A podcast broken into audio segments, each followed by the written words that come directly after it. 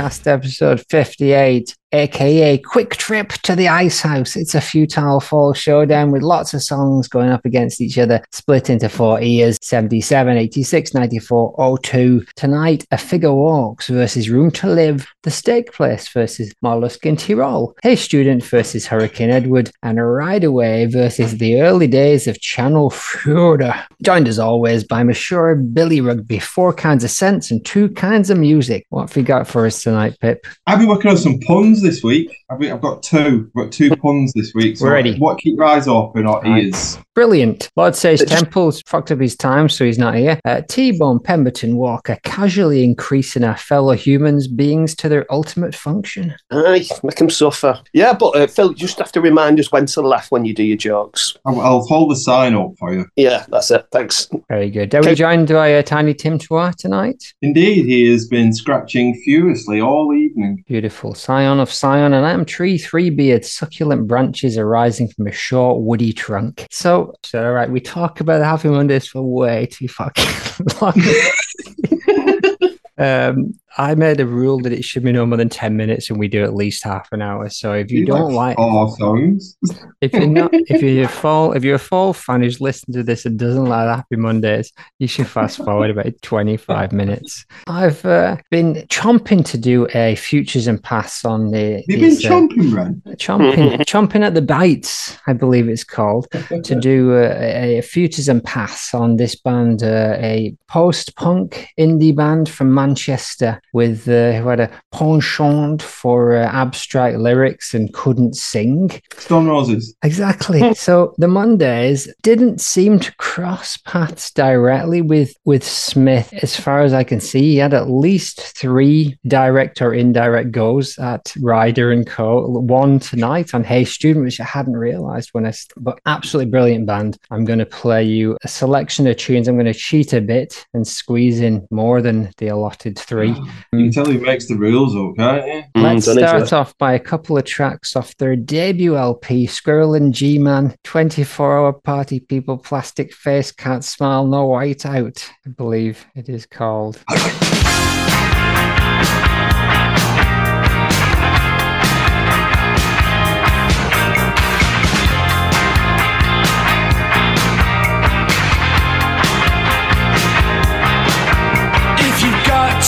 Told by someone, and it's got to be me.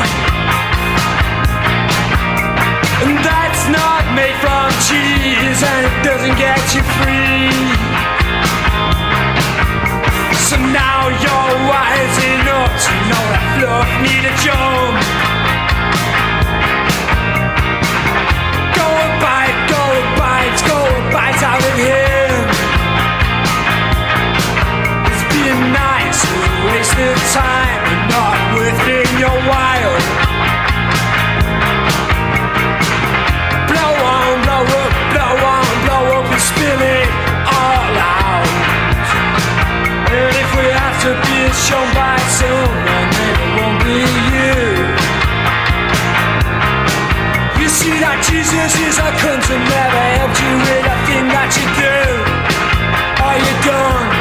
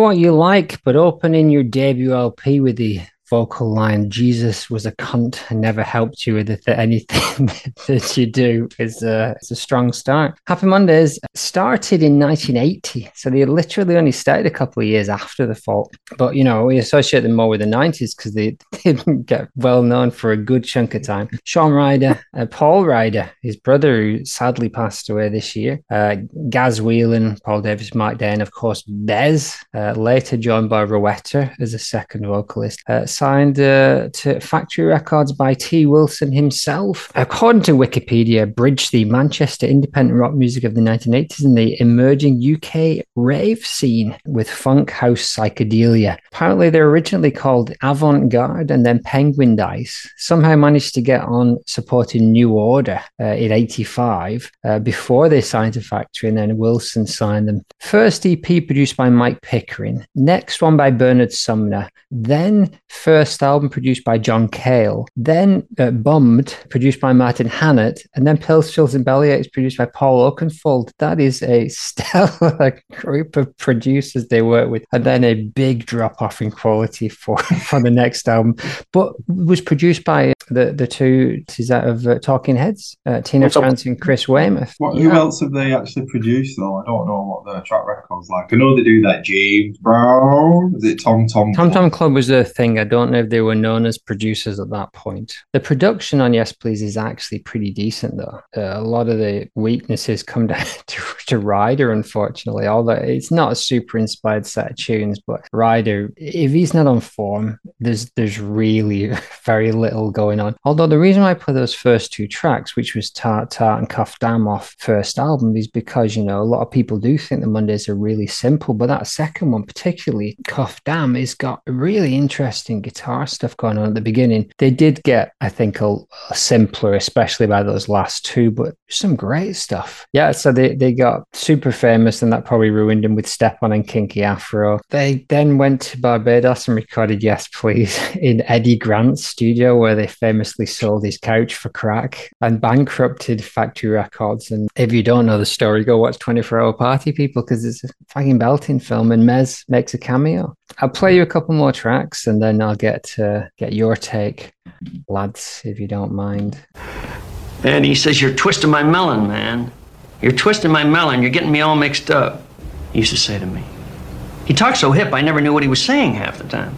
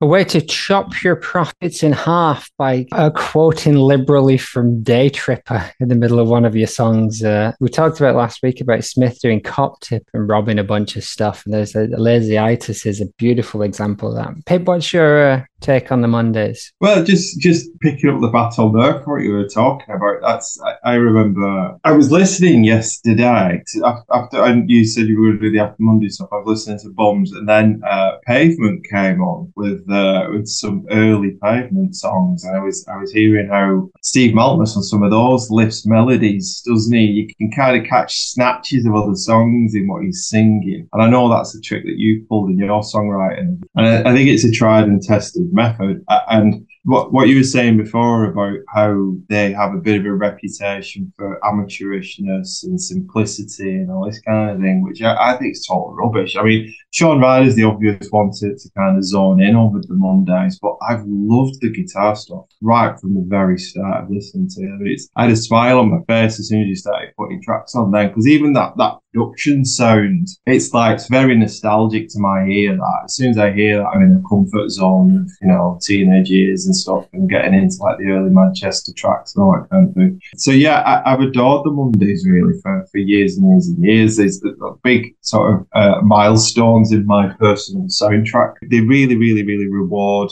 repeated listenings. It's whilst it's easy to dismiss it as silly and trivial, I think, which it can be. They're not opposed to that, but there's also a lot of hidden depth with it, and there's some very, very clever and nice craftsmanship going on with it as well. Yeah, the thing about his lyrics as well, there was a good article about them recording Bummed with Hannett, and they talk about how basically they, they, they found it way more fun to treat Hannett like he was a supply teacher and just wind him up than actually do any work. He'd been like out the scene for years, right? And they brought him back in to, to, to do this album, but um, to Ryder would sit like a couple of hours with his headphones on, just like r- taking these words that he got and, and like mashing them up, and, sh- and the turn of phrases that he gets sometimes is brilliant. And again, later on when he seemed to have lost interest, that's one of the big stuff. It's just not there, but he has this brilliant way of turning stuff. Sh- shouldn't have a hook. Like we say with Smith, sometimes he'll turn the most ridiculous, like that Fat Lady Wrestlers is one of my favorite songs by them. You've been seen, you've been seen. And then the second time he says, you do work, you've done work. You, you did it with Fat Lady Wrestlers and Germans in trenches and teachers who eat on their own sometimes. Sneak corner baby beats a pauper and peasants who eat from the road. He's also singing very much from that sort of Bukowski-esque gutter-line view as well, isn't he? It's like, yeah, it's always the underbelly that he's he's talking about. He's very much, he's got that voice in his lyrics. Yeah. Very similar to Smith though in a way. It's like observational, so he's just commenting, well, yeah, commenting on what's what he's seeing around him, like day in, day out. You know, it's all the deprivation. He sees the drugs, he sees, yeah, the nasty side to life, and uh, uh, you know, sings about that, and then waxing a few lines from a nursery rhyme. You know, it's, uh, it's uh, nick a bit, the odd bit of David Essex occasionally, that kind of thing. Do you not think there's loads of Can influence on them? So this is the thing, right? So at some point, you know, late sixties, there's a divergence, or mid sixties divergence between, I guess, I guess the R and B kind of scene, which went via Motown and, and into funk, and then house into your your rock music, then turned into punk and indie or whatever you, you want to call it. And the, I think they bring it back together. I d- it sounds like Can. Don't think they knew Can when they started doing that stuff. I maybe I'm not giving them enough credit, because they definitely were in that indie kind of scene, but it's uh, I think it's coming from disco and funk and soul rather than from Can. But you've got that backbeat uh, at times, but there's like Shaun Ryder's vocal delivery is dead damn Suzuki at times. Oh, hallelujah. Um, I didn't play Hallelujah. I didn't play some of the big ones, right? I didn't play Kinky Afro or Step On, but Hallelujah, this is literally the Can song, Hallelujah. But uh, yeah, I'd love to ask him, especially the, the drummer, it's Gaz Whelan, right? And then Mark Day is the, the, um, the guitarist. The it was his brother, Paul, who was the bassist. But uh, yeah. I'd love to know if they were influenced at all by Krautrock, because it's like, yes, obviously The Fall, Krautrock and garage. When you so when you talk about Can though, you're always talking about the rhythm section, aren't you? Yeah. And I think if you listen to, if you do listen to that playing, it, there's a lot of Michael, I can't remember his name, the guitarist. Caroli. There's a lot of there's a lot of similarities in approach, in reluctance to use overdrive, distortion, those kinds of angles that most guitarists go down. It's a very clean sound. He uses slide a lot, especially on Pills and Thrills, in a way that's really quite unique. I learned to play slide listening to Pills, Thrills and Bellyache. So my slide technique is borrowed from his kind of uh, brute style of, uh, of using pentatonic positions and his, his slide playing rather than retuning the guitar like most sort of country would do. Yeah, yeah. Let's have a listen then. Uh, last, the last two, I've taken one off um, Pills and Thrills, but I've also had a listen to uh, Yes Please. Fair enough. It's not a good record. The Stinking Thinking's okay. And Can we say it's shit? Can we say it's shit? It, it's shit. It, mostly shit. Not totally. But Uncle Dysfunctional, which I'd only heard a couple of times, I had a listen. That's the comeback album they did in two thousand seven, I think. I have listened to him. He fucking, the best ones are where he sounds off his tits. He sounds like Lee yeah. Perry at times. He sounds like, and the one I've chosen now just had me in, in fits. Um, so I'll play you my, one of my favourites off uh, Pills and Thrills, God's Cop. Me and the Chief got slowly stoned, and um, and uh, which again, with Smith, that slide, Smith's made allusions to An- James Anderton, the, the yeah. police chief, right? Which to a few times in his lyrics too, but so.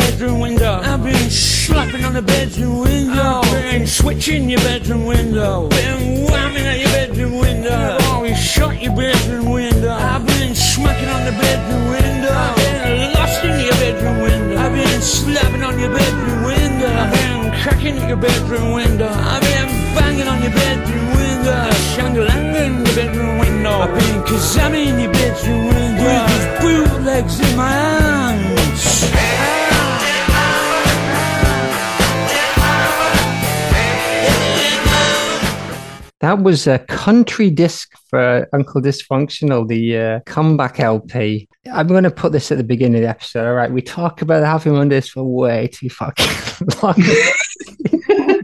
um, I made a rule that it should be no more than ten minutes, and we do at least half an hour. So if you, you don't like, like songs, if you're not, if you're a fall, if you're a fall fan who's listened to this and doesn't like Happy Mondays, you should fast forward about twenty-five minutes. Al, what about them? Yeah, I mean, the, the, the early stuff's good. I um, really do like the, the cheekiness of it, the swagger to it as well. Like, you know, they've definitely got like a attitude to what they're doing, and sort of like we, you know, going along hand in hand with the production that they've got. Dead different sounds for, for each L P. Uh, I mean, on Bummed, it's, you know, it's so clearly Martin Hannett sound, you know, um, and it suits it suits the songs, uh, but I think they're probably one of those bands that could like churn out with a different produ- uh, producer. uh, the same L P, you know, the, the the producer will come up with something completely different, but it'll still be bloody brilliant. But yeah, they did kind of lose it. I think fame killed him. You had all the Manchester thing kicking off, and they were, you know, flavour of the month here, there and everywhere. You'd see them off the mash, like, you know, on the telly, and did well for themselves, uh, working class kids, you know. Next thing you know, they sort of like uh, wearing designer clothes and uh, being kicked out of electrical shops because the, the, the security guards think that they're going to nick stuff off them. But yeah, they, they, they, I did later on, as it was evidenced by the, I think the last songs, the Canal, you know, they, they, they lost whatever edge that they had. It was probably a little bit more commercial. Or, yeah, it was more commercial, and yeah, and that, that kind of like killed it. It's like they stole the soul, uh, and the, the drugs didn't help either. I think the more money they got, more, the more drugs they took, and uh, that really fucked them up. They split up and they reformed a couple of times, and there's some decent live stuff. Like, they played some good shows, and Rowetta always it, like she kind of corralled them. You can see him, but just watching that band, like especially that early one, uh, that um, that one, Other Side of Midnight, on um, Wilson's show, just like. Like, what's going on here? We're just watching Bez, just like, you know, Smith and their fall use dancers and stuff like, but uh, just no other band just had this knobhead just going off, like bringing those vibes, but it really worked. It became, wa- it, it became popular afterwards, though. There's a few people hated it, wasn't there? A little bit, but it was fantastic. Blow it up, we're looking at you. Anyway, the last we heard of the Mondays was in twenty fifteen. They were paid by uh, the I T V or whatever to go to the Panama rainforest to work with an isolated tribe called the Emperor people. And they recorded a song called Ooh La La to Panama. And uh, that was the last. It's time to go Paul Simon. That's the last we heard of them. Who knows? Apparently a new album in the works from twenty twelve onwards, but now where Paul Ryder has sadly passed away, so maybe we won't hear that. But uh, that Uncle Dysfunctional, but I don't know if it was intentionally. Uh, I'm gonna give I'm gonna give Ryder the benefit of the doubt on that because he's a he's a character. Anyway, I think it's fair to say though that he was he was he got frazzled. It's fair to say. I've seen several interviews with him where it's just really difficult trying to but, not in not in a Smithy obfuscating way. He's obviously just been difficult, but more like. He's he's in the same river, but he's he's drowning rather than swimming a little bit. Maybe, but I've seen a few recent, and he looks like he's he's been fairly on the straight and narrow the last five, ten years. He talks about doing a lot of bike riding, and he usually seems pretty with it. Now he does T V programs on U F Os and stuff like that. What could have been for Smith, you know, if he uh, had, he hadn't become a, a curmudgeon and a man shouting at the potatoes in his own cupboard. What could mm. what could the world have been? All right, we have tarried too long. Let's get on with the first track of the evening. The potatoes in his own cupboard. First up, it is a figure walks off Dragnet, nineteen seventy-nine. Let's have a listen, Pip. Glorious. Right.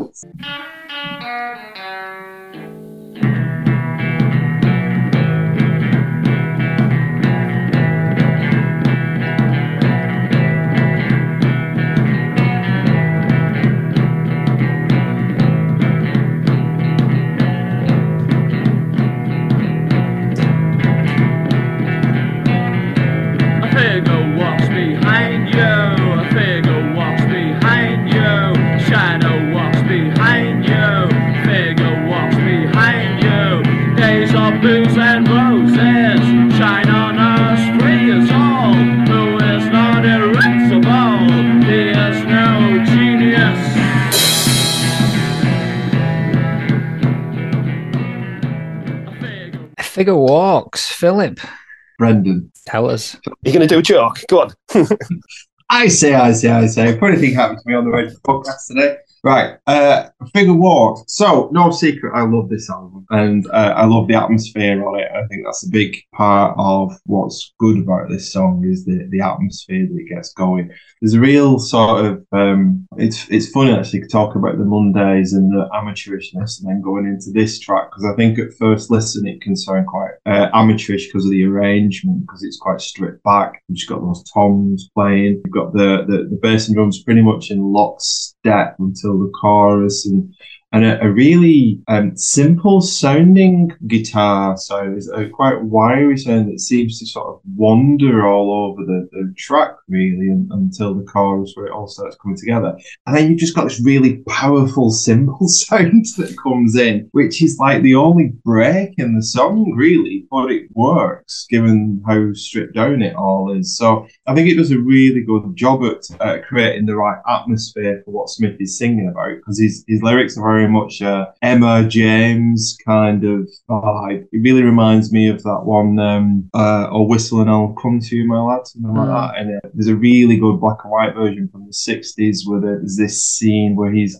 He's on the beach and he can see the figure running towards him, but the figure never gets any closer to him. And that's that's it's it's really eerie, and I, I that's the, the vibe that this song gives me. It's uh, it's it's got that eeriness about it. Um, so I and I could I, I can understand if people thought it was a bit um, meandering, because it isn't. It is quite long. It surprised me how long this track was after listening to it, because um, it's it's six minutes and it doesn't it doesn't feel on the first few listens that it's actually that long, because it's, it's it's quite simple in arrangement. But I think for me, uh, this figure will walk for some time yet. Ooh, that's not a, that's that's not a pun.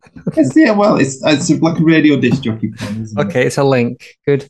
No, I think the M R. James exactly. The M R. James thing is spot on. Um, there's the other one, the Reverend's Diary, or whatever. Were once he's got the, the diary. Scrapbook. Yeah, that's it. Canon on Break's scrapbook. That's the one. So she, the old priest hands over the, the scrapbook to him, and then he notices there's always something behind him in the room.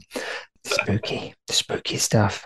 Here is what Ezra had to say about, about this one. Do the voice. Do the voice. Put your ears on. Mm. The figure walks, one of the highlights of Dragnet for me. Never understood that anecdote about fines for Tom hits, as almost all my favourite fall tracks are Tom heavy. Who could hate a Tom? Anorak-generated urban terror. Pensive Mez hits road. He was walking down the street. Then he realizes something has followed him. It's on his tail. He could hit it, but it would unpeg his eyes. Great economy in the words and music, and something deep yet nebulous below the surface. Vast track. Alistair, what about the figure walks for you? Well, figure walks, yeah. Well, it kind of gives away what it's about in the lyrics. I don't normally pick up on the lyrics, like, but yeah, it's this one's because uh, he gets into the shadow walks behind me. It's about when he was stopped by Hank Marvin. You go. So, well, that's how you do it, Philip. I don't need the master in it. Um, But yeah, I am merely the shadow that walks behind him. um, yeah, it's, it's got a very sort of spooky sound to it. It's like definitely the uh, less is more approach to uh, to songwriting. The kind of dead minimal. You could, if you was being harsh, say it's a little bit on the boring side. But yeah, I picked up on that cymbal fill. It's just like ridiculous, isn't it? Brilliant, brilliant. So it's what you're waiting for all the way, all the way. Yeah, he's doing it, cymbal. God, yeah. I, I, I, I, Well, it's a, it's a classic, isn't it? And, you know, it's one that I've heard for many years and, you know, kind of do like it a lot.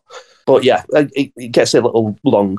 Yeah. I went back and forth on it a few times, a couple of times in my notes. I was like, and it goes on a bit. And then I erased it and then I put it back in again. And then I erased it again. So I finally was okay with it. I think it was all right. But, yeah, it does meander like the guitar thing, like you say. It's kind of, he doesn't really seem to... To, to know what he's doing outside of that wiry riff, but the riff's nice, and um, Shanley holding up the rear, but it's all about those toms. And Smith nailing the Smithisms. It, it is, if you were going to pick a song to parody, this would be one of them. Um, you know, we've, we've talked a lot about the uh, Witch Trials and early stuff as being, as having punky bits in it, but this has not. This is like totally what I guess you call post-punk. Gets into gothy kind of stuff. I'm thinking, is it is it that scary? I put it up against something like Release the Bats by A Birthday Party, where it's like this, but Nick Cave screaming all over it and the scronking stuff on top of it. And again, in in like we said last week, the week with the, the uh, Mollusc in Tyrol thing, in the hands of a lesser band, maybe they would have put all that stuff on, but no, they, they keep it minimal. And I think that really works. I think it's it's really nice. Um, dedicated to H P Lovecraft, apparently, as Smith said in a live show. The psychologist said that he thought the shadow was his father. The shad was his dad, is what uh, Mez said. A figure walks behind you. The old golden savages killed the philosophers. That brought the drought about. Something followed me out. goes out again, and if it grabs my coattail, I will turn and hit it. It may remove the pegs, keeping my eyes open. That line of I will turn and hit it seems genuine, like he's, the rest of it seems quite poetic, but this really seems like at some point he's been followed by something and he's really shit his pants and thought, maybe I should belt, give it a belt. It won't work, Mark. It's a ghost. Spoiler. What does that Tim... line as well about the savages killing the philosophers? Is that a lift from somewhere? Sounds like it, doesn't it? I don't know, though. Not that and I it's know. That, the, that section actually does sound more Lovecraftian than M R. James does in the, in the lyrics, but the, the whole vibe of it, because yeah, I don't think it is. It's not scary to songs to listen to, is it? Because it's it's it's almost comical in, yeah, in its arrangement. The, but... the Damned could do a good version of this. As in, like, the literal damned, or yeah, uh, the, the, the, the souls of hell. But he does he does describe the beast, which is very James and very un-Lovecraft. He says it's got eyes of brown, watery, nails of pointed yellow, hands of black carpet. It's a quick trip uh, to the ice house. You know that's not true. That's the that's the biggest myth about Lovecraft. He always says that it's undescribable and then goes on to describe it in great detail. He does, but he gets more psychedelic than that. So, you know, I think yes. uh, James's monsters are like, it was a big black thing. It was a, it was a yeah. big white cloth. It was, it, it was hairy. It was hairy. Oh, it was so spooky. Not, not as good as Scooby-Doo, is it? No. um, what does Timothy think? So he has scrawled, to my mind, an unquestionable masterpiece. Understated repetition over tribalist drums and a wonderfully evocative Lovecraftian tale of pursuit. The mood is everything, and the quietly, quietly dread building is phenomenal. I adore recordings that immediately evoke mood and refuse to let go. Mm. Oh la la. It's up against Room to Live, the uh, title track of the Hex follow-up from nineteen eighty-two. Let's have a listen.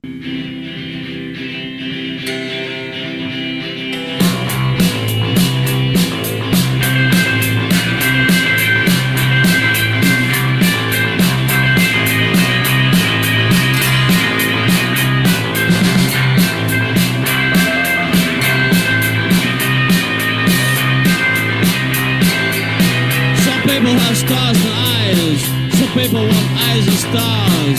They've been like that for years, they've been like that for years. I suspect they're just F F F, I just want room to live.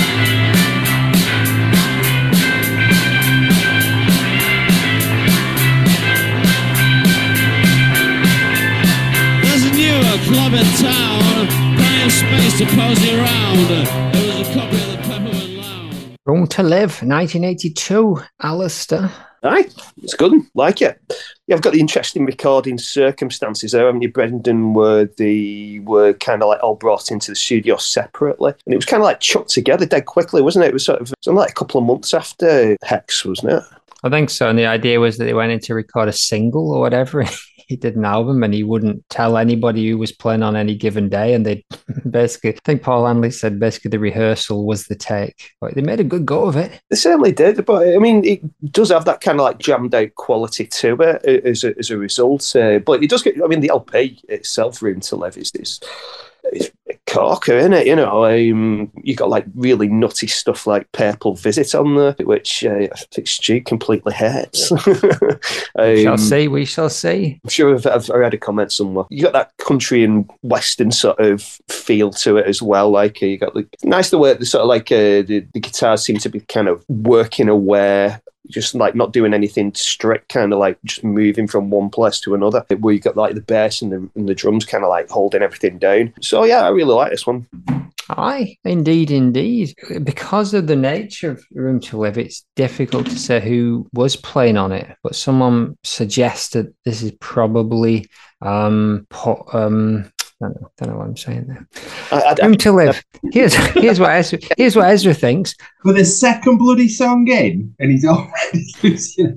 Room to Live. Love, love this pain to malform joy or joyous malformation. Had at first thought everything was terribly out of tune, but on further listens, it seemed like someone's fiddling with the tape pitch, allowing the instrument. Who could that be? Allowing the instruments to drope in and out of key.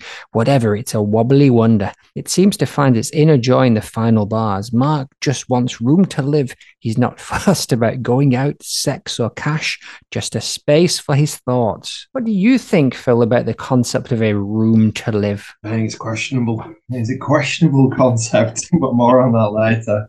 Um, I think it's, yeah, I've been on, I've been on a journey, Brendan. I've been on a journey with this whole album to start off where Al uh, finished. I must admit, I, I, I wasn't that keen on Room to Live. I think it's that Buster strum that it starts off with, and it just kind of, I, I don't warm to it straight away. But after repeated lessons, I must admit, I have come to come to love this tune. And it, I think a lot of it is the is the guitar part as well. The, the more that I kind of got into his headspace about what he was playing and where he was going with it, the more interesting I found it. And I, I think right from the, you've got those sort of flattened fifth tile licks that he's putting in as part of an intro, which I'm a huge, huge fan of. Um, anybody check out my back catalogue and try and find a song that doesn't have a flattened fifth in as a prize. Um, but you've also got this this quite nice groove that gets going with the bass as well, which really steadies steadies the song all the way through. There's not, I didn't really hear much going on with the drums. It's all kind of bum shit all the way through, isn't it? And it, it just sort of, uh, everything just kind of bobbles along on it. And then as the song continues, the guitar almost fades into like high life. It's almost like that West African kind of style of not really, not really too rooted to the chord harmonics, but just sort of playing around, just quite free guitar licks that are coming out. Um, and then there's almost like, is it a table harp or a zither or something like that that you start hearing? As, as... There's a sax on there, but it's quite low in the mix. At the, and um... I, yeah, I'm pretty sure I heard some like zither going on as well at some points in it. So it's there's there's all kinds of weird, wonderful production going on, which I think is what Ezra was kind of nodding at. So there's a really interesting track. The more that you listen to it, and it's so I, I'm going to say something a bit bold now. So I think this is as good, if not better, as anything off Trout Mask Replica. And I, I think it goes in, I think it's a good album to compare Room to Live to, because it's there's a very similar attitude of, uh, of recording technique going in. And I think there's loads where Trout Mask Replica fails is the production, which is awful. Uh, and everything sounds awful on it. Um, fair is charm, isn't it? But it's, but it's not nice production on it. Whereas this, I do think, is like the production is actually very good on it. It's just the constraints that have been put on the performers that leads to the kind of raggediness of the, of the tracks, isn't it? So but I really, really like this. It took me took me a bit to get into it, but I really, really enjoyed it. So Phil, Phil, does it really remind you of the Country Teasers? Does it remind me of the Country Teasers? Not so much, to be honest with you, because I, I the stuff I like by the Country Teasers is very riffy. Where I hear the fall in the Country Teasers is the riffy stuff, more like sort of uh, perverted by language kind of era, that type of stuff. Whereas this, I, it's more strummy. This, this is like you said, country west, it's country northern thing, isn't it? Is it? Yeah.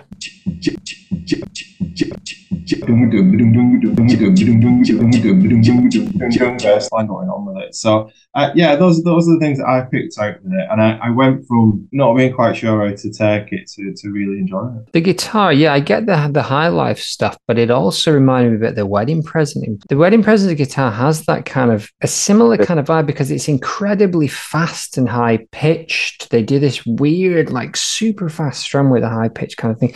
Um, doesn't appear on a lot of stuff, but it's really nice on this track. The dirgy kind of bass works well with that sax that keeps coming in, but it's quite a low mix. Like I said, like the saxophones, like it's it's not scrunking and wailing all over. It keeps it tight in this, and there's like that, yeah, that funk, punk, jazz, funked up, fucked up, punked up. Jazz shit. Foreigners and experts go in through my place, turn my home into a museum, like a murder squad. Some people think happy is the way to live. Some want to cram it up women. I've been down that street before. It just makes a meat out of the soul. There's a D H S S Volvo estate right outside my door with a Moody Blues cassette on the dashboard. There's no hate in the point that I give. I just want room to live. He just wants room to live. That's all, Phil. What does Tim think? Just, just like that, just like that misunderstood Austrian from the thirties and forties. He's like that.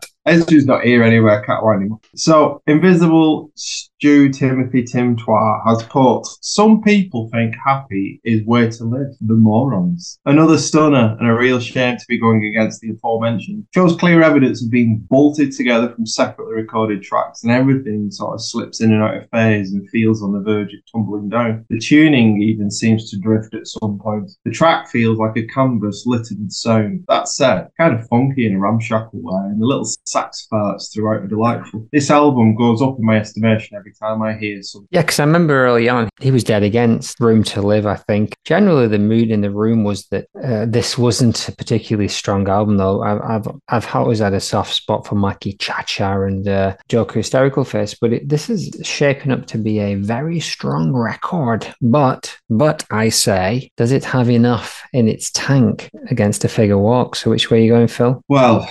Do you know what, right? I, I, I love Dragnet, but I don't think A Figure Walks is the strongest track off that album. And Room to Live's really grown on me, and I think it's got more stuff going on with it. So I'm going to go for Room to Live. Ooh, a shock. So Phil has gone for Room to Live. Ezra has given, uh, it said they are both excellent, but he's given A Figure two point nine and Room two point eight. So he's put Figure through. I'm putting Figure through, even though I do really love Room to Live. It is it going to the second bag against some big boys, though. I don't think it's got, it's going to struggle to get back in this, but um, it's got a chance. It's got a chance. Um, but I'm throwing it in at the deep end, and I'm putting Figure through. What about you, Alistair? Room to Live. La la. So it is coming down to Timothy Tim Timtwar. Well, I don't know what you're going to do about this because he's cheating again. So he's poor. A Figure Walks five stars. Room to Live three point five lights.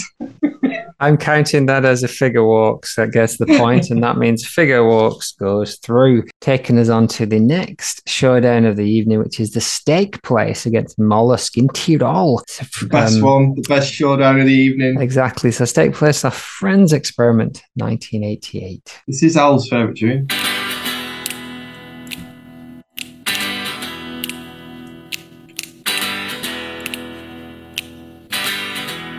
Once you reject, you reject the life.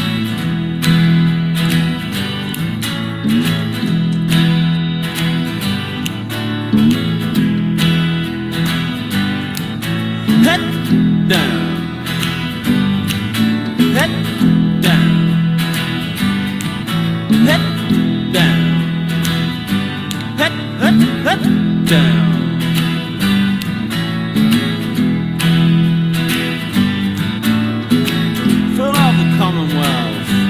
Down there, down turnpike, desperate for food, desperate for respite.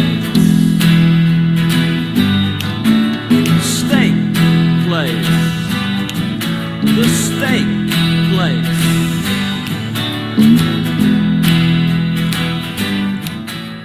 Uh, it sounds like those finger clicks that's got Simon Rogers at his pan pipe ex- extravaganzas all over it, isn't it? I don't even know if he was involved in Friends Experiment. I think he was. Here's what Ezra has to say. Beneath this tune's bland exterior lies, dot, dot, dot, dot, an excellent vocal performance and lyrics from M E S. I guess the totally unremarkable music is fine for a song about a seemingly bland steak restaurant with hidden and murky depth. Cheap carpet lines the way, aluminium tack door handles, candelabra lion's head via butcher's display. The more I listen, the more I like it.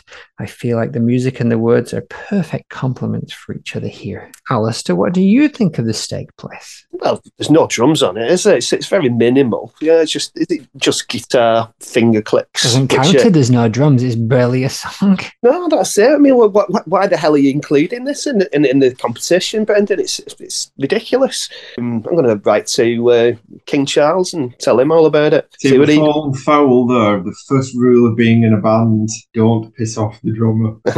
no, no. Martin Hannett's trick was when you're recording a band, wind up the drummer because then he'll hit the harder. Put him on the roof. I believe he had DeMorris up on the roof at one point, right? Yeah, I just didn't like him. But yeah, he didn't really do much for me. Fairly sort of like kind of traddy, kind of country type guitar riff that they've got going on. It's all right, you know, but it's not dead entertaining.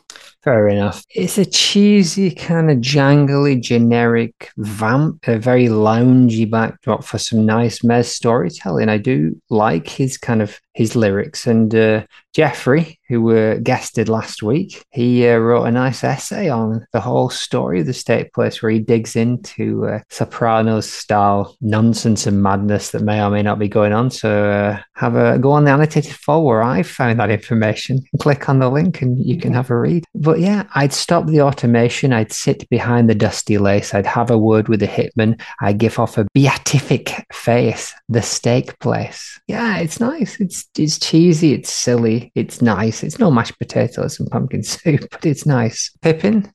Yeah, the first thing I wrote down was Gene Vincent uh, for some reason. It reminded me of that sort of fifties strummy kind of style of, uh, of rock and roll. Um, it is very stripped down. It is very minimal in its approach. The guitar sounds fine on it. Um, I think Mez sounds fine on it. Kind of drifts a bit for my taste. I don't know. There was nothing that gripped me about the song. There's nothing that kind of hooked me into it. Even the bass that kind of comes in the last minute, minute and a half of the tune doesn't really add anything to it for my, uh, for me. It sounded a bit too much like a demo, my taste. It felt, felt like it was an idea rather than a song. Carry on, I was riffing on it. So, but I mean, there's nothing bad. There's nothing embarrassing about it or off-putting. It's just, but there's not, there's not something there to give it the, the meat, if you like, mm. uh, of the tune. But what I would, but I, I mean, it's not bad, but it's uh, Steak's a bit too rare. Mm. Oh. Oh, oh. There's still not puns, Phil. That was What does Tim three think? Wordplay. Wordplay. Word fun. Word, word fun. I'm jamming. Word jam. Um, what's he put? Not for me. Some of the lyrics have nice touches, but it's all way too anodyne, smooth, and utterly dull. None of the twisting and phrasing needed to pull something like this off. Might as well be just a whoop. Yes, I can be sold on a single line such as Candelabra Lion's Head, which is beautiful and brilliant, but yes. I'm with you all. How about we listen to what it's up against, which is Mollusc in Tyrol off Seminal Live.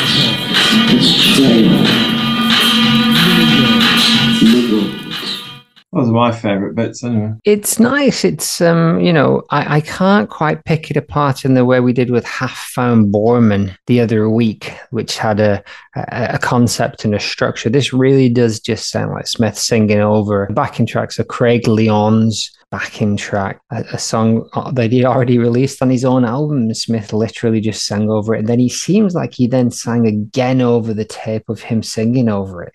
You can hear in the background is the song with Smith singing on it. And then he's having another pop over the top. Interestingly, the um, Wikipedia for Seminal Live focuses almost entirely on this song. It's got three different people talking about it. Jason Pettigrew of the Alternative Press says, for pure weirdness, look no further than Mollusc in Tyrol, a music concrete rave up on top of a Narbauten Yugung rhythm track. Reviewer for the record mirror, by contrast, says Mollusc in Tyrol is totally unbearable drone which should never have found its way from the vaults. Or a monotonous irritant is what it was also described as. So thank you, Wikipedia. But what I say, clanking tape, mez on tape, lo-fi mez in room, phased drums, phased everything, whirring sounds, makes Borman sound like a symphony. I'm a mollusk. The mollusk was a friend of Tony from Austria. It slithered the roads. Tyrol changed his name to Martin, but the braggart had crushed his heart like a tiny Edelweiss. Billy Braggart had crushed his heart. Blood-soaked Endreport, blood-soaked Vienna Airport. Its trail mingled. I'm a mollusk roll. I'm pretty sure that whoever had the first dab at writing those lyrics on, on the Fall website just made most of those up. But it's beautiful, so good work, whoever that was. What do you reckon, Pip? Uh, yeah. Okay, so it, it's very much an intense experiment, this. Um, I would give anybody a kind of word of caution listening to it on your headphones. I, I must admit, on my second or third run with it, I... I I found it. So it's industrial, it's repetitive, and unbearable. um, I found it a bit too intense for my palate, to be honest with you. But I mean, none of which makes it bad. It, it was just uh, not not to my taste. Uh, and certainly not to the mood that I was when I was listening to it. But if it, it's this is an odd one anyway, because that album is just kind of thrown together, isn't it? And it's this might easily be something that was just swept up off the floor in the in the edit suite just to get something out. O- outside of that context, this isn't one that I'm going to return to uh, ever. I don't think it's interesting that most of the weird out there ones, Borman, Sleep Debt, Medical Acceptance, we've said a lot of nice things about, even stuff like Crew Filth and uh, W M C Blob. We said nice things, but uh, this seems to be the line. This seems to be the line that none of us will go. Or have we, Alistair? Well, I, I like it as a concept, but yeah, um, I'd take your point. It's not as good as some of those other ones when they're doing the more conceptual, noisy, out there stuff, which is sort of, you know, there's elements of industrial stuff like Phil was saying, and, you know, there's a bit of sort of like krautrocky kind of uh, vibe going on with it. But at the end of the day, it just does sound a bit like they're pissing around with F X in the studio and, and using like dubby te- techniques of, you know, dropping stuff in, bringing it back, you know. But it just doesn't really go anywhere, really. It's, it's just, it's like it's on one level all the way through it. It, it doesn't sort of take you anywhere else. So I, I like it. Uh, and I thought it was better snail in a racing car, but there you go. There you go, indeed. Uh, apparently, Smith was having a few drinks one night with producer Craig Leone. And they were watching the, flicking through the channels, and the news feed came on about a tall alien who descended on a Russian town and had walked around checking out the local scene. And Mark went ballistic and immediately started calling Russia, specifically the Russian uh, news agency. He was firmly convinced that the story, it was proof behind the Nomos kind of uh, story, which is a, an alien thing. After a number of tries, he actually got through to the Russian agency, and he said, what was the story true? And they said, we are TASS and we don't make things up. Of course, the story is true. Mark was satisfied, turned to him and said, there you have it. There's proof. So that, that's all Smith needed for proof of the aliens. Great story. What does Tim think? Oh, God. Right. Tim says, a murky little sound piece with some nicely phrased recitation. Not exactly something I choose to play often, but it's got points of interest. I like the way the spiralling synth lines sort of, sort of fall in upon themselves in the later parts. Not bad shit. Interesting. Well, maybe it's not going to go as badly as as I thought for the mollusk. Philip, which way are you going? I, mm, I'm going to have to go for Steak Place. I don't really want to. But... Mm-hmm. Alistair? I'll go with a snail in a racing car. Um, you'll be happy to know that Ezra's also gone for mollusk, and um, I'm guessing that Tim has, though I don't know. Yes, he has, yeah. So it doesn't matter what I think. But for the records. But for the record. Steak Place, interesting lyrics, nothing else. Mollusk, I'm going to give it a chance. Maybe there's more in there. Maybe we just need to give it another twenty or thirty listens. It's going through. You're a, you're a shower of shite, the lot of you. I'm going to have to listen to it. Not the worst song this evening, though. I've listened to it another seven times. We might go all the way, calling it. But it is up against a song that's arguably worse than either of those two. Hey Student, off Middle Class re, re, re, re, re, re, re, Revolt, nineteen ninety-four. Let's have a gander at that. I'll picture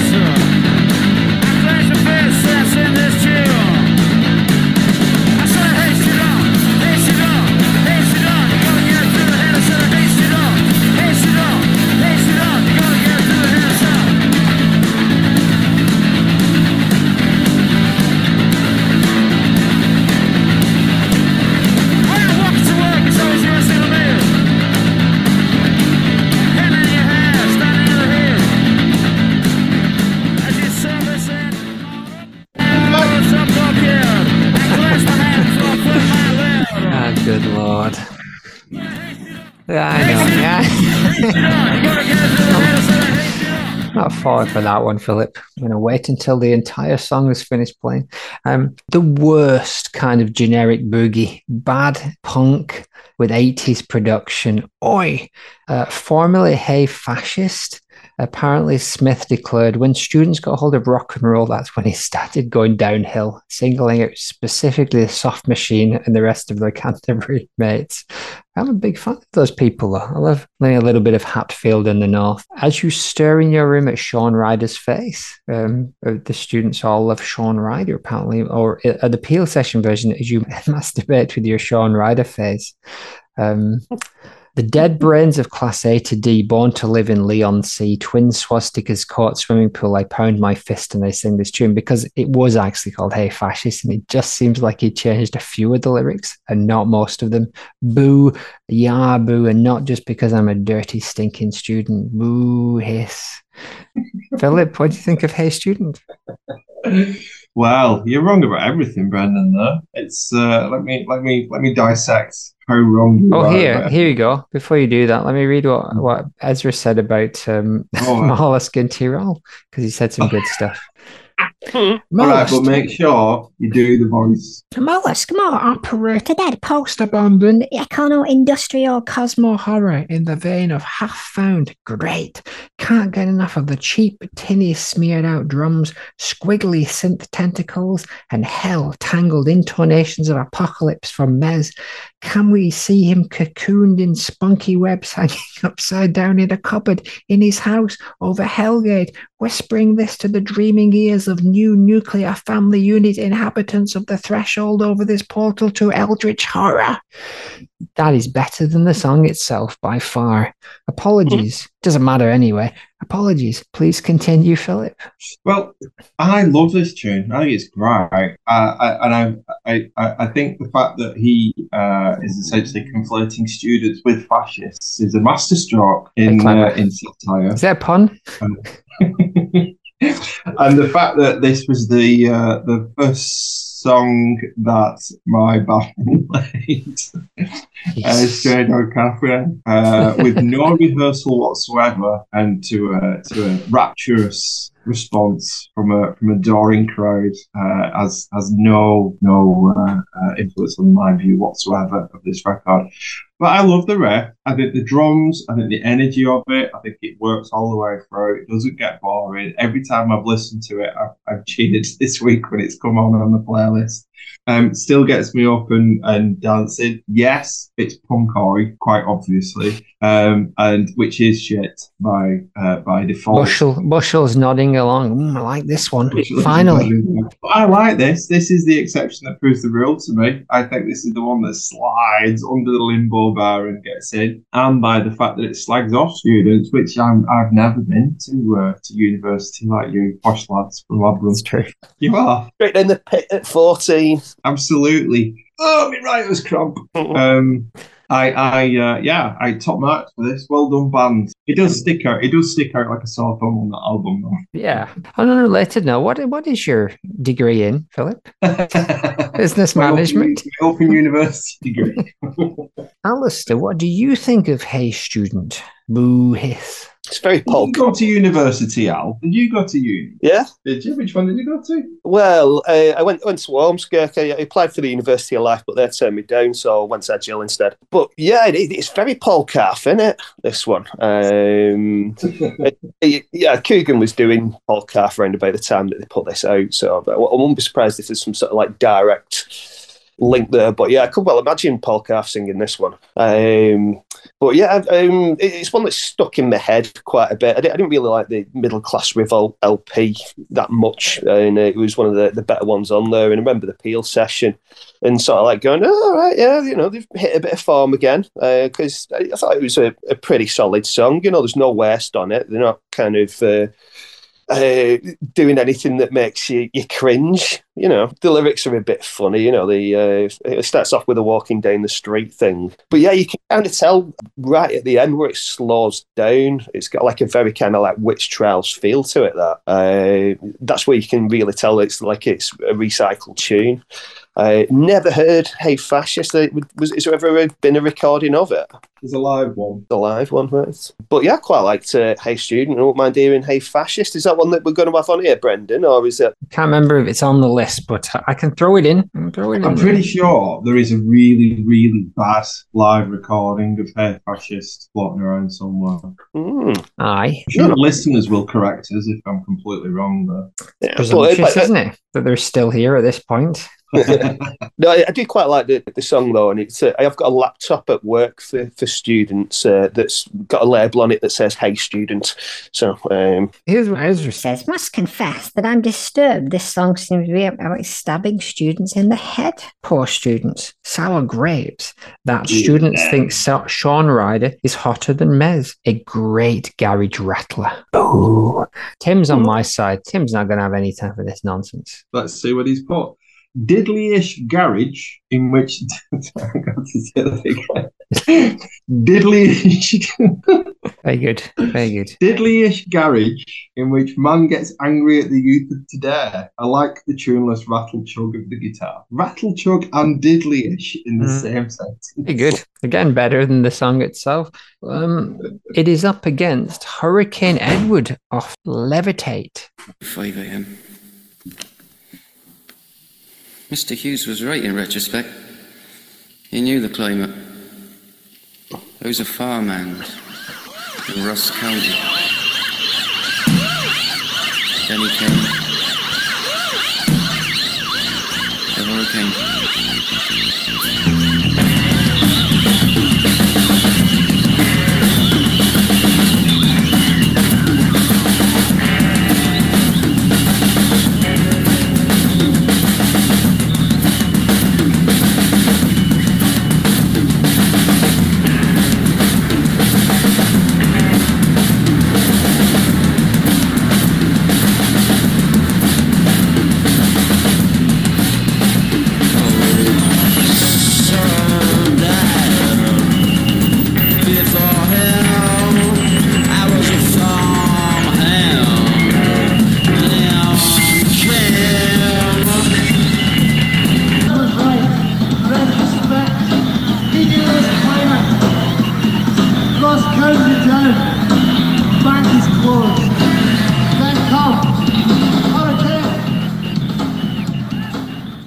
Mister Hughes was right in retrospect. He knew this climate. It's very nice. It's very nice. Some raw drums that, that get faster and faster. I think, is this Carl Burns' swan song? Because he was out uh, about this time, bleeping noises and squeaking, a thumping bass and Mez all over it. Some abstract guitars coming in and out, that beautiful spoken opening. And then a breakdown at four mins in, and it uh, turns into the live version with, I think, Tommy Crooks, the guitarist, shouting more about the farmhands. The farm Farmhand seems to be something to do with his artwork. Apparently, it's his artwork of the tinfoiled hatted man that's on the front of Levitate. He was an artist and he only came on board for a few songs.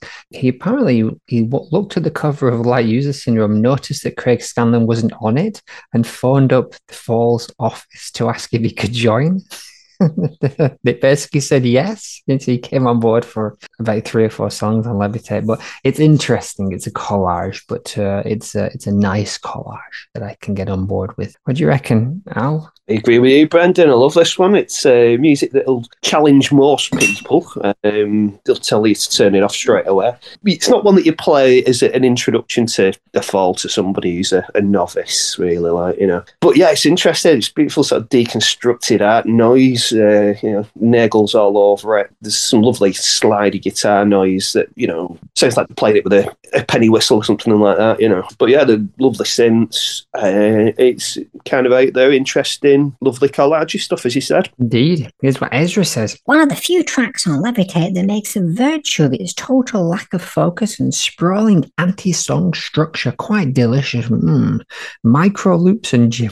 Jim whistle samples lurch in and out of the mix as the drums gallop out of a guitar flaying itself. Great prol concrete. Lyrics perfectly mirror the total dissolution of the music.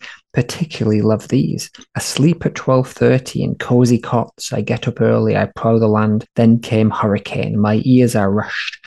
There are characters in my brain. Hurricane rushed. Come at will. Mm, seems like we all like this one. What about you, Phil? Well, I'll, I'll be honest with you. This, for me, is the standout track this week. I was I was totally taken back by it. Um, and for me, this is the hardest decision, really, today. Uh, because I, I, I adore history and got lots of nostalgia points. I've never really got into Levitate as an album, but given this bit of time to, to listen to, and what we were talking about before with um, perhaps... Uh, Uh, a lack of, of love invested into a track. I think this is the total opposite, and I think this is a real triumph, this whole song. I think it's got some amazing stuff going on with it. I I really, it is a very much a collage and another kind of Levitate oddity, really. But I, I, I posted that, uh, that Mutsumi track uh, earlier this week with a similar kind of drum feel to it, and it, it instantly put me in that mind,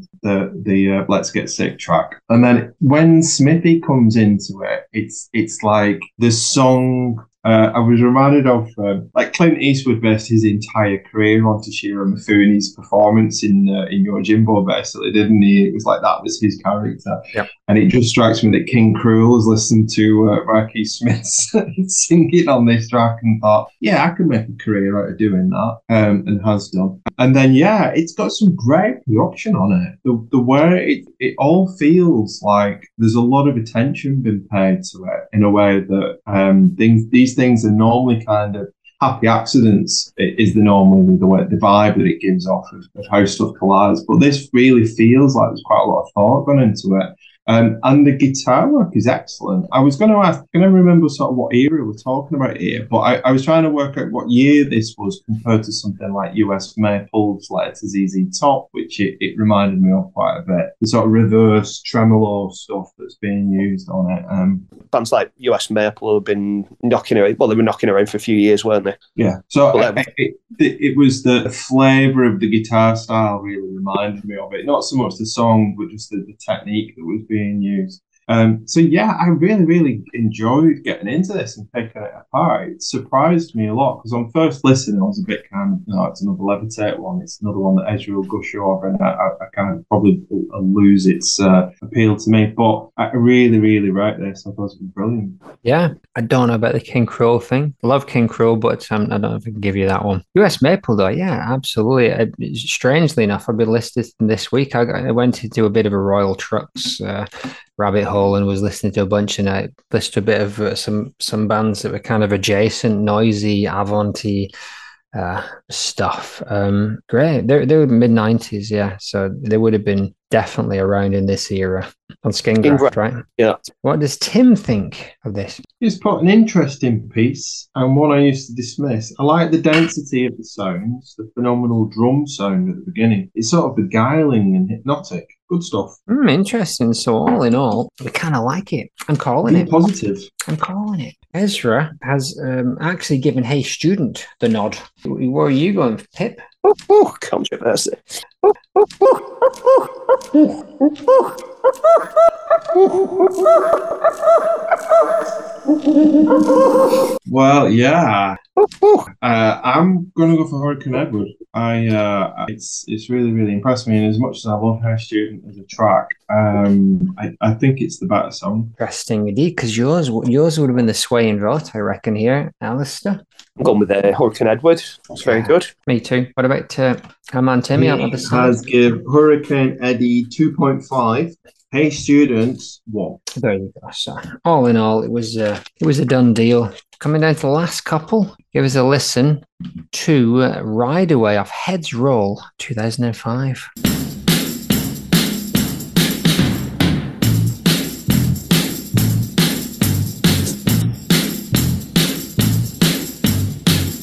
As we travel through Hidden Valley, ride away, you don't know what to do when you accuse me. You're talking about yourself. You think you're a giant. You think you're a nothing. Hey, hey. You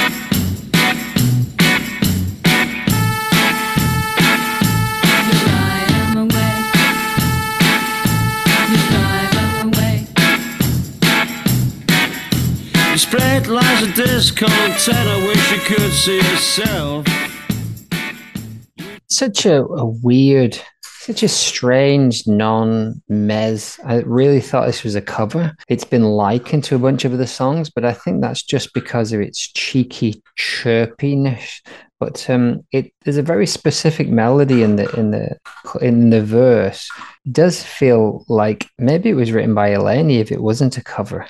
I like her single note playing, the kind of like cheesy reggae-ish bass. It's, it's, it's a nice little tune. I can make head nor tail of it in the context of The Fall. What does Tim think of this? Well, Tim's put, Jesus, Mark, couldn't you have had another go at that opening live? What idea what note he's That's trying bad. to hit. It's nowhere close regardless. Is this the worst album opener in the catalogue? Really bad, stripped back skank that goes dump, dump, dump, dump on forever like an inebriated octogenarian stomping along in the dark. Funny though.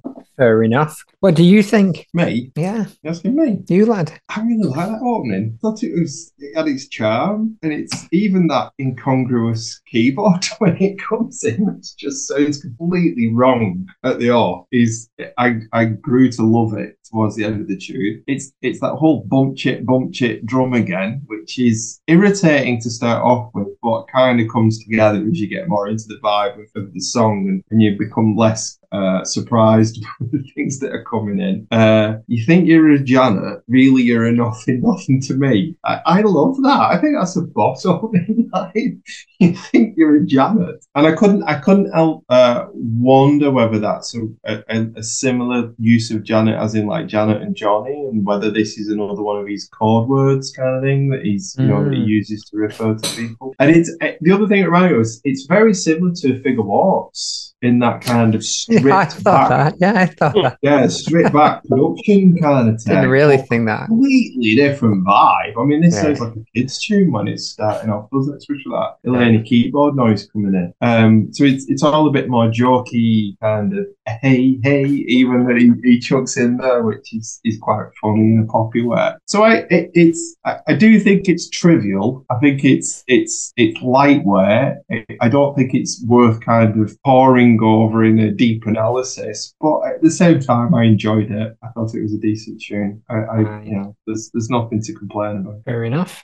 Here's what um, the Esbon says. Well, annotated, T L C, P L C, my bosses, who I love the most in the world and I get all of my ideas from, reckons that this has some similarity to I'm Gonna Run Away From You by Tammy Lynn, which was, by the way, a Northern Soul top ten hit. I, however, hear some similarity to Sad Skinhead off Faust four.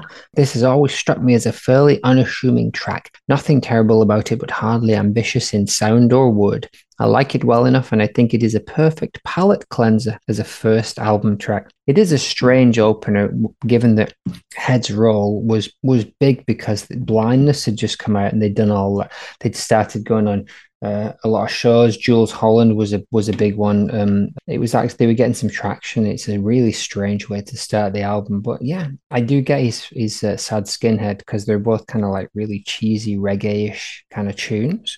What do you reckon, Al? Definitely agree with the uh, Sad Skinhead thing. Um, kind of reminded me a bit of, like, it's like a Campbell Green kind of vibe going to going along with it, you know, like if it had been an episode with the uh, Lee Scratch Perry in it, you know. But yeah, it's it's kind of functional. It does what it does. Nothing too exciting. I did like the, the keyboards and some of the vocal bits, like the uh, the.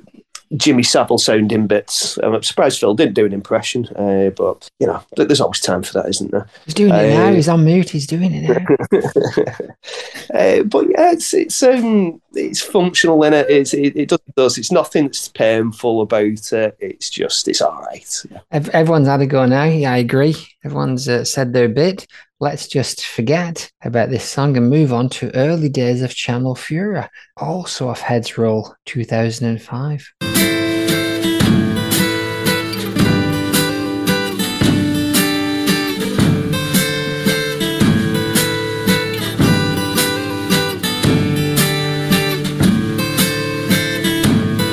The snow is all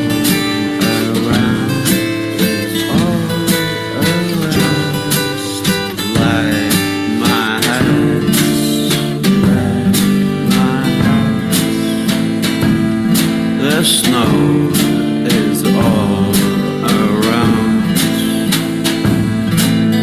like my hands. It is also white. Well, Philip, another one for your soft. Softy Smith playlist. Does that still exist? It is, Marky Soppy. Yeah, still pouring them in. Um, and you're a guitarist, I hear, bang on about all the time. Like you tell sure. us, uh, what do you think of that sweet picked guitar line there by Ben Pritchard? Well, yeah, it's it's a very nice vibe that they get going right at the very start from the off. It took me a little bit by surprise the first time that I listened to it. Certainly not what I was expecting, and I, I, I do like the sort of stuff that I've, that we've done so far on the, on the podcast. But I have to admit, I just kept getting distracted listening to this song. My mind would drift off. I, I really, really struggled focusing on the track, and I'm not quite sure why that was. Um, it's very gentle, it's wistful in, in all of the performances on the tune. There's nothing that kind of jumps out. It's all pretty much ploddy, on the level kind of uh, arrangements, and there's there's no great surprises or anything. Um, Smithy's obviously trying uh, to do a, a wistful, croony kind of vocal over the top. There's a certain melancholy vibe that weaves all the way through. Um, it's very nicely recorded, very gentle. Uh, the drums, it's another three four one as well, which there's not many three four fall tunes up around. Um, and that maybe it's that waltzy vibe that just kept sending my mind off as I was listening.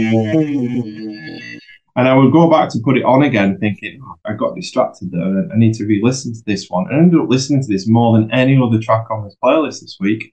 Um, and then we just found my mind drifting off again. So whether that's a side effect of the gentleness or whether it just bored me at the end of the day, um, I'm not quite sure. But this, I can't complain about anything. This, perhaps it's just my complete lack of uh, focus. Yeah, I don't know. It's it's tasteful is the is the word I used, uh, and I think yeah, that tasteful verging into music. Really. That's the thing, isn't it? Is that can is that what we want in a fall song? Are we gonna, are we gonna stand for it?